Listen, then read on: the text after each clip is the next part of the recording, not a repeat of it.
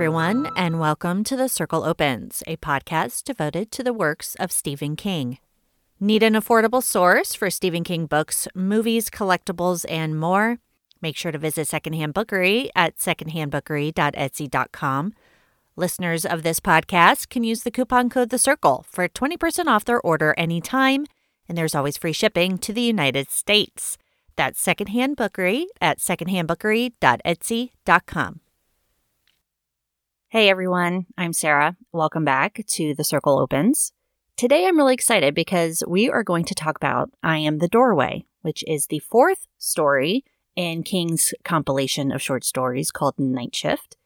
And I Am the Doorway was originally published in March of 1971 in Cavalier magazine. It was also adapted into three different films, one in 2015, 2017, and 2018.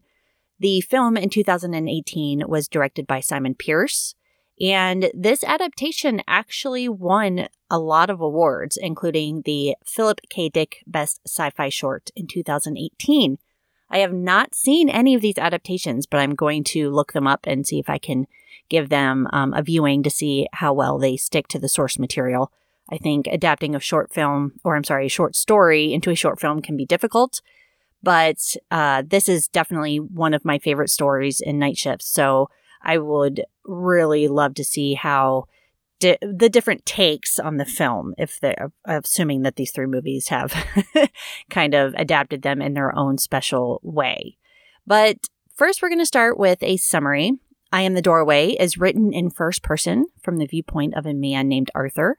He's sharing his porch with a friend named Richard and had just explained to Richard that he killed a boy. Well, he didn't do it. They did. The extraterrestrial beings whom he is hosting in his body. He is their doorway into this world. He's telling Richard where he buried the body, and if Richard wants to see it for himself, he'll have to take Richard's dune buggy, as Arthur is in a wheelchair, and that will not move through the sand. But first, Richard wants to hear Arthur's story one more time. Not the story about how the boy was killed, but before that, when Arthur was in space. Before Arthur begins, his fingers, which are bandaged, begin to itch. Beneath the bandages, new eyes stare blindly into the darkness that the bandages force on them. And so Arthur describes the flight that he took on Saturn 16 with a fellow astronaut named Cody. They were headed for Venus, leaving behind the Senate, who continued to argue over an appropriations bill for further deep space exploration, and NASA, who simply hoped that the two men would find something, anything, to justify their program. The deep space program had not been going well. From Borman, Anders, and Lovell, who orbited the moon in 68 and found an empty, forbidding world that looked like dirty beach sand, to Markin and Jax, who touched down on Mars 11 years later to find an arid wasteland of frozen sand and a few struggling lichens, the deep space program had been an expensive bust. And there had been casualties. Peterson and Lederer eternally circling the sun when all at once nothing worked on the second to last Apollo flight. John Davis, whose little orbiting observatory was holed by a meteoroid in a one in a thousand fluke. No, the space program was hardly swinging along. The way things looked, the Venus orbit might be our last chance to say, We told you so. Arthur explains to Richard some minor details of their journey and how Cody had to go outside the shuttle to bang on their DESA until it decided to operate. The DESA being Deep Space Antenna, broadcasting in high frequency pulses for anyone who wanted to listen. And if Cody brought back inside some interstellar plague, there was nothing within the shuttle that said so. Richard tells Arthur to finish the story. Arthur describes how they made it to Venus and how they got a great look at the planet. The cloud cover is equal parts methane, ammonia, dust, and flying shit. The whole planet looks like the Grand Canyon in a wind tunnel. Corey estimated wind speed at about 600 miles per hour near the surface. Our probe beeped all the way down and then went out with a squawk. We saw no vegetation and no sign of life. Spectroscope indicated only traces of the valuable minerals, and that was Venus. Nothing but nothing. Except it scared me. It was like circling a haunted house in the middle of deep space. I know how unscientific that sounds, but I was scared gutless until we got out of there. I think if our rockets hadn't gone off, I would have cut my throat on the way down. It's not like the moon. The moon is desolate, but somehow antiseptic. That world we saw was utterly unlike anything that anyone has ever seen. Maybe it's a good thing that cloud cover is there. It was like a skull that's been picked clean. That's the closest I can get. On their way back to Earth, they were told that the Senate voted to slash the program's funds in half, and honestly, Arthur was almost glad. Maybe they didn't belong out there. Twelve days later, the chute was fouled on reentry, and Cody died from the impact. Arthur was paralyzed from the waist down, but he received the Medal of Honor, a lot of money, and his wheelchair. He moved to the Gulf three years later.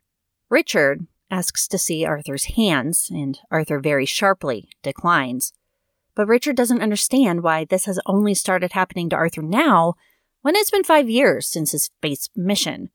Artie doesn't know, of course. Perhaps it's the gestation period. Maybe he didn't get it out there. Maybe it entered him in Florida. He can't say for sure. Arthur tells Richard he'll show him his hands, but only if he absolutely has to. So Richard agrees to go with Arthur to look for the boy's body. It was a boy that Arthur didn't know personally. He just saw him every now and then on the beach, walking with a sieve under his arm, looking for coins dropped by tourists.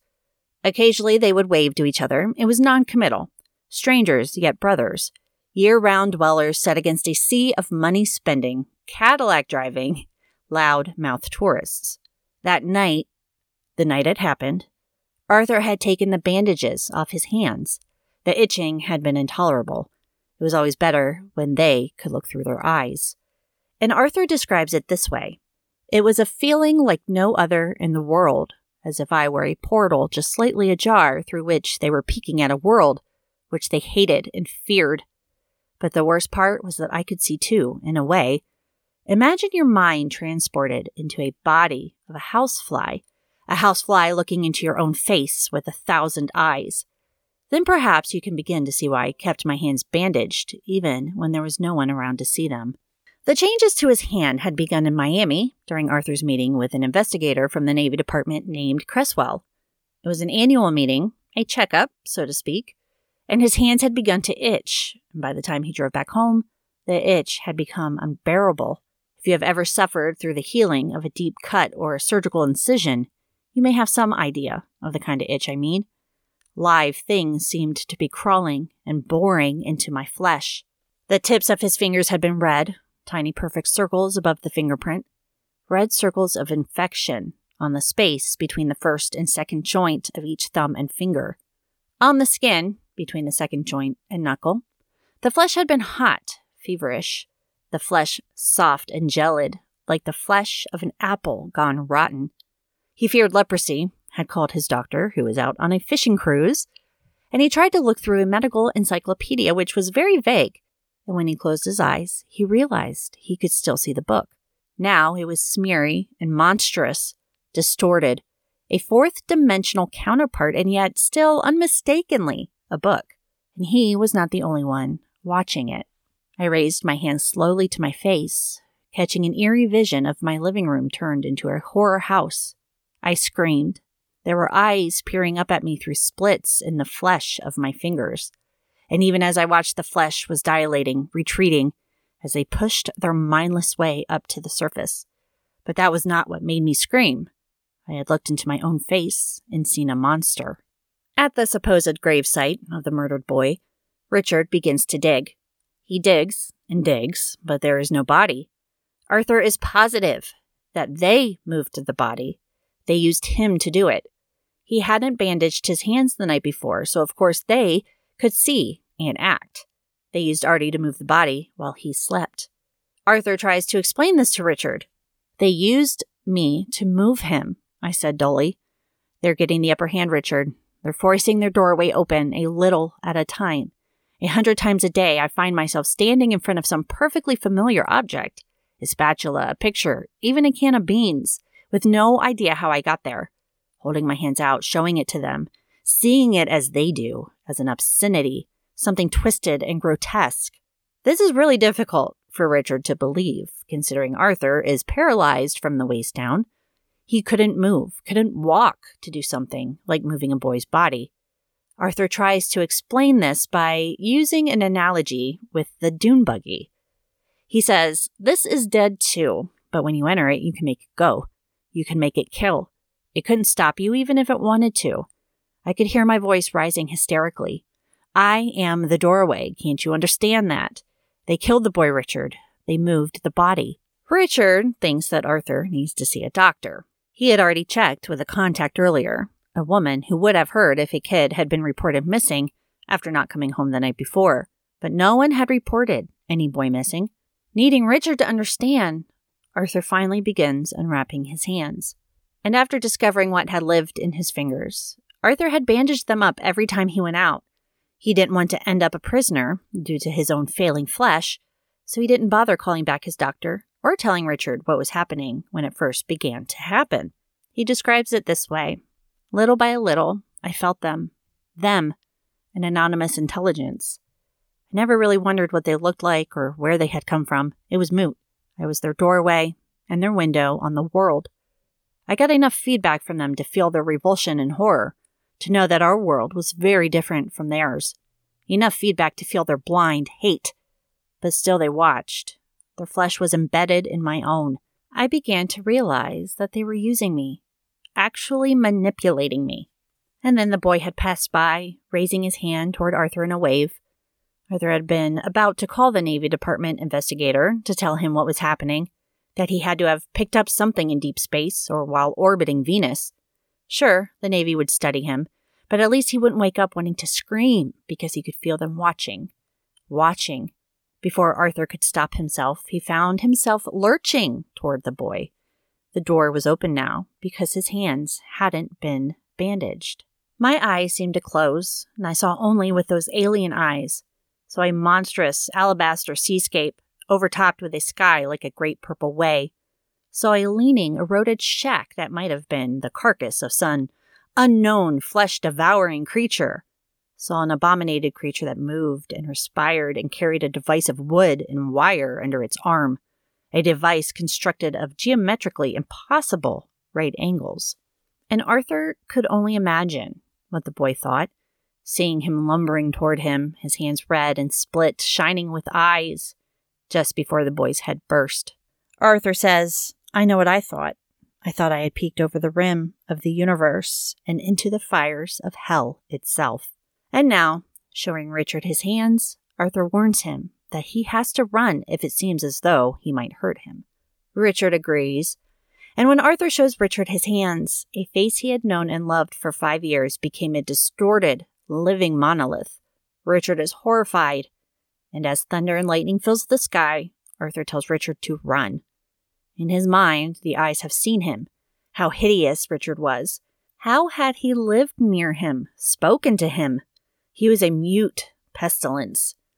Richard did run, but it didn't help. Arthur's hands reached for the sky, and lightning struck Richard, enveloped him. There was the smell of ozone and burnt flesh. When Arthur woke, he was on his porch again. There was no sign of the dune buggy or Richard. His hands were still unwrapped, but the eyes were open and glazed. They had exhausted themselves. Arthur knew what needed to be done. He had already noticed the physical changes taking shape. His fingers were beginning to shorten and change. There was a small hearth in the living room, and in season I had been in the habit of lighting a fire against the damp Florida cold. I lit one now, moving with haste. I had no idea when they might wake up to what I was doing. When it was burning well, I went out to the back, to the kerosene drum, and soaked both hands. They came awake immediately, screaming with agony. I almost didn't make it back to the living room and to the fire. But I did make it. That was seven years ago. Arthur is still living near the Gulf, watching the rockets take off. He had found out the boy's name, and it didn't matter. The boy had been from the village, as he thought, but his mother had expected him to stay with a friend on the mainland that night, and the alarm was not raised until the following Monday. Richard, well, everyone thought Richard was an odd duck anyway, and they suspect he may have gone back to Maryland or taken up with some woman. As for Arthur, he writes that he's tolerated. He says, I have quite a reputation for eccentricity myself. After all, how many ex astronauts regularly write their elected Washington officials with the idea that space exploration money could be better spent elsewhere? He continues to say, I get along just fine with these hooks. There was some terrible pain for the first year or so, but the human body can adjust to almost anything. I shave with them and even tie my own shoelaces. And as you can see, my typing is nice and even. I don't expect to have any trouble putting the shotgun into my mouth or pulling the trigger. It started again three weeks ago, you see. There's a perfect circle of 12 golden eyes on my chest. So I thought this was an excellent short story. And I recall when I was younger seeing the book cover, the one with the bandaged hand on the front, and then when you open the flap, it was just the fingertips with the eyeballs. It was so creepy. And honestly, body horror of any kind tends to make me a bit squeamish, which if you guys have listened to the Stan chapters, you would know that. Especially things that happen under the skin. The story absolutely lives up to that amazing book cover. Deep space exploration has been the basis of many horror movies and novels. That fear of the unknown, much like the ocean, where there, you know, we don't know what's beyond what we've been able to see and explore so far. And it's that question like, how far should we go? Do we want to know what's out there? I took a bit of a deep dive into space exploration myself after reading the story, and honestly, it's terrifying knowing what's out there or not out there, knowing what could happen, how many things could occur that would completely destroy this planet in an instant before we'd even know what was happening. Personally, I am someone who does believe that there's life out there beyond our own planet. I don't know how far, I don't know what kind of life, but I refuse to believe that we are the only living things in this universe.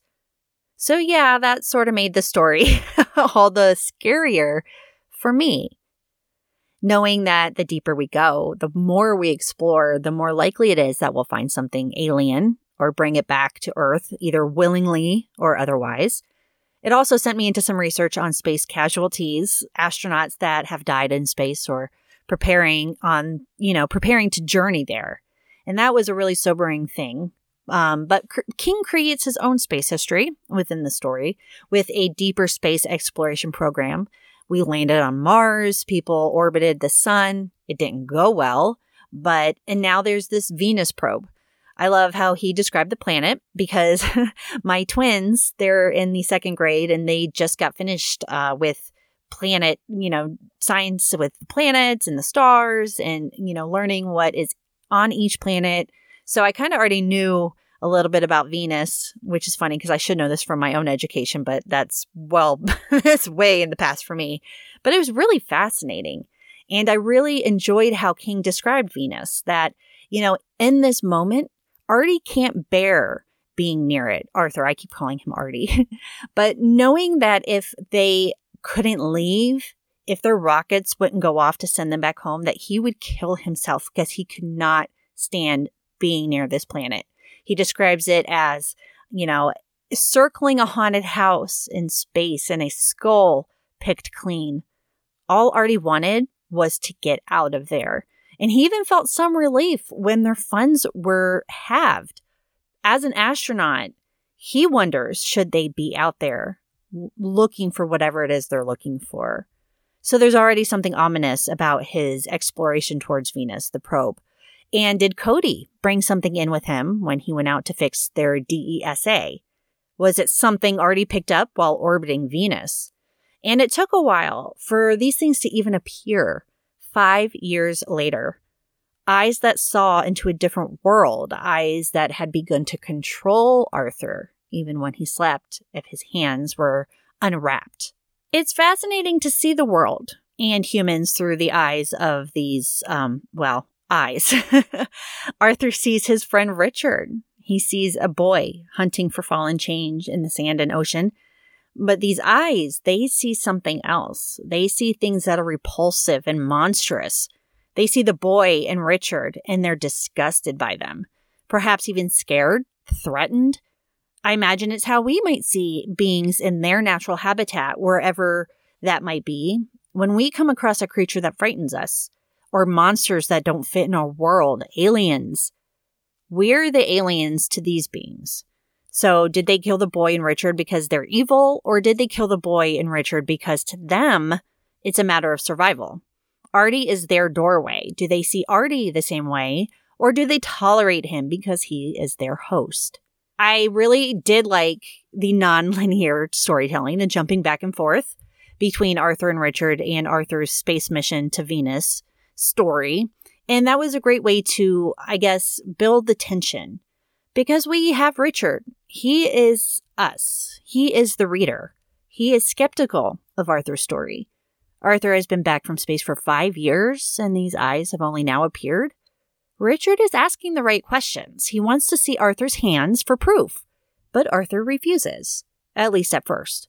So we're able to wonder is this all in Arthur's head? Maybe he was traumatized himself when he was paralyzed. Maybe he was traumatized by what he saw with Venus, by what he saw out there, by the reentry that took the life of Cody. Plus, he's visited yearly by Cresswell, the Navy investigator, and Arthur feels like that man is searching for something whenever they speak. Perhaps some knowledge or sign that Arthur isn't himself. So, at least for the first part of the story, we're able to wonder, like Richard, if maybe Arthur is not right in his mind. Richard cannot find the boy's body, where Arthur insists that he buried it. And without the body, Arthur decides that, you know, they, the eyes, must have used him to move the body. Honestly, there are so many red flags here that Arthur is not well, that he is suffering from some kind of mental illness. At least until he finally takes off the bandages and shows Richard what has happened to him, followed by Richard's almost instantaneous death. Using an unreliable narrator is a very effective way to tell the story. And unreliable narrators seem to be very, very popular these days, especially for thrillers and stuff. And sometimes they're done great, and then sometimes it's just uh, feels like a generic plot device. But with this story, it's excellent because again, King builds that tension by shifting between Arthur and Richard, and then Arthur describing his mission.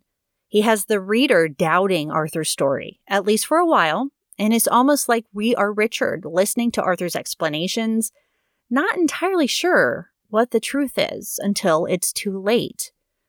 We don't see the full power of what these eyes can do until Arthur thinks about how he killed the boy and then how he kills Richard. He clearly has no control over it except when they are bandaged, which may have been tolerable if they didn't itch so bad. I have had poison ivy on my hands before in between my fingers, and that is torture. So this sounded so much worse, and I would be lying if I said I didn't feel my hands itch a little bit while reading the story. These are not just eyes peering out into this strange foreign world, they have more power than that. This alien life form can make Artie move despite him being paralyzed by the waist down, from the waist down. And they live inside of him. He can cut off his limbs, all of them, and they'll simply find a new area of his body to surface and push through. So, will death be the end of it? And it does make you wonder. Or will these things simply find a new host? Can this be passed by touch? There are a lot of unknowns here, but that's what makes it so good. How did Artie even get this alien life form inside of him? As far as I know, he didn't leave the shuttle, Cody did. So if Cody had survived the crash, would Cody have been the one with these eyeballs pushing through his fingers, or would have happened to both of them. Like the other stories we read so far, the end of this is just the cherry on top of an already terrifying story. Arthur destroyed his hands to the point of needing to use hooks, and he was fine for seven years, thinking that no doubt he had destroyed that alien life form that had been using him to kill, and now he's planning his suicide because it started all over again three weeks before, he's typing out his story now, probably for whoever might find him. Instead of his hands, which can't be used, the eyes have burrowed and made their home in his chest. So while he ruined the eyes in his hands, there were more either they were dormant, gestating, or these were the same eyes he had destroyed in his hands, finding a new place. We just, we don't know. You could also wonder if perhaps this is all in Arthur's head. Maybe he did manage to kill this life form living inside of him. Maybe he's been unable to deal with the trauma of losing two people, killing two people, including his friend. Maybe those red circles on his chest aren't really there. Maybe those eyes aren't really there. I suppose there's an argument here that none of Arthur's story is real, that it was all in his head and he's mentally ill. But I think that there are just enough details to believe him, to know that the boy and Richard were both killed by this alien life form, more powerful than anything I think Arthur could have done on his own. On the surface, this seems like a sci fi horror story that deals with the potential consequences of deep space ex- exploration, but I think if you dig a little deeper, you could view it as a horror story dealing with mental illness, of how fear and trauma can affect the mind.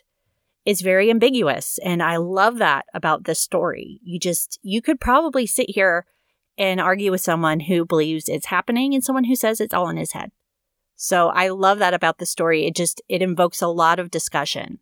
I think if I were to rate the story to five, I would give it a five. I enjoyed it. Oh, I remember loving this one when I first read it, but rereading it now with kind of trying to like analyze it a little bit deeper, I loved it even more. So I'm definitely going to give this one a five. And if you guys have any thoughts on I Am the Doorway, feel free to email me at the circle closes at gmail.com. I would love to hear what you guys think of it. Obviously, these are all my thoughts. So if you have completely interpreted this story a completely different way, I would love to hear that too. As for The Stand from CBS All Access, I plan to have another episode out here in a day or so. I'm going to review the last two episodes, The Walk and The Vigil. I guess let's flip that, The Vigil and then The Walk. I do have a lot of thoughts on both of these episodes, and I hope you guys are enjoying the show. And with that being said, you guys, that's it for this week's episode of The Circle Opens. I hope you enjoyed it. If you are enjoying the podcast, a rating review on Apple Podcasts would be amazing. I appreciate it. Thank you to everyone who has already left me a rating and review. You guys are amazing. I appreciate you so much. You can also find me on social media at The Circle Opens. And again, thecircleopens.com, which is my Stephen King slash The Stand blog. So that's it, you guys. Have a happy Saturday. Um, January is over. We're heading into February. And please stay safe, stay healthy. And M O O N. That spells see you next week.